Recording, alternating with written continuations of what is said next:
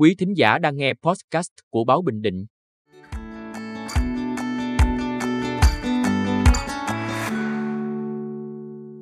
Bản tin an ninh trật tự ngày mười bốn tháng tám của Báo Bình Định có những tin sau: lãnh án mười tám năm tù cho hành vi côn đồ hung hãn giết người, đục kết sắt lấy trộm tài sản hơn bốn trăm triệu đồng, án mạng từ mâu thuẫn giữa cha và con. Sau đây là nội dung chi tiết. Lãnh án mười tám năm tù cho hành vi côn đồ hung hãn giết người. Sáng mười bốn tháng tám, Tòa án Nhân dân tỉnh mở phiên tòa sơ thẩm xét xử vụ án giết người, tuyên phạt bị cáo Nguyễn Tấn Phú, sinh năm một nghìn chín trăm chín mươi chín, ở xã Cát Trinh, huyện Phù Cát, mười tám năm tù. Theo cáo trạng, vào khoảng mười tám giờ ba mươi phút ngày mười lăm tháng mười một năm hai nghìn không trăm hai mươi hai, trong lúc nhậu cùng với một số người, trong đó có anh Đinh Văn Giang, sinh năm một nghìn chín trăm tám mươi lăm, ở cùng địa phương. Giang chê cha của Phú nhậu say hay lè nhè nên không thích và đòi đánh cha Phú.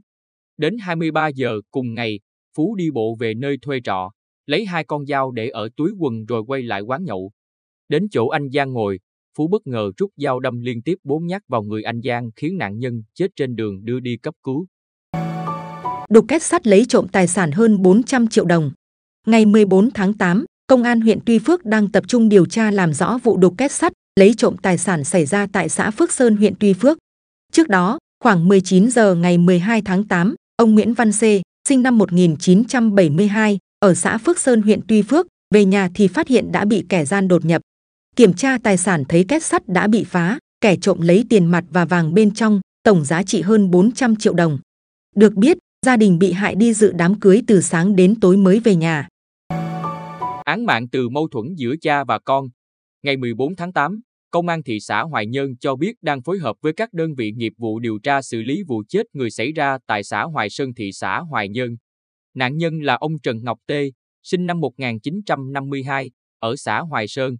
Tối ngày mười tháng tám, ông Trần Ngọc Tê và con trai Trần Ngọc Vương, sinh năm một nghìn chín trăm tám mươi hai, xảy ra mâu thuẫn từ việc Vương đã bán hai con trâu của gia đình với số tiền hai mươi chín phẩy năm triệu đồng. Giữa ông Tê và Vương xảy ra cãi vã xô xát.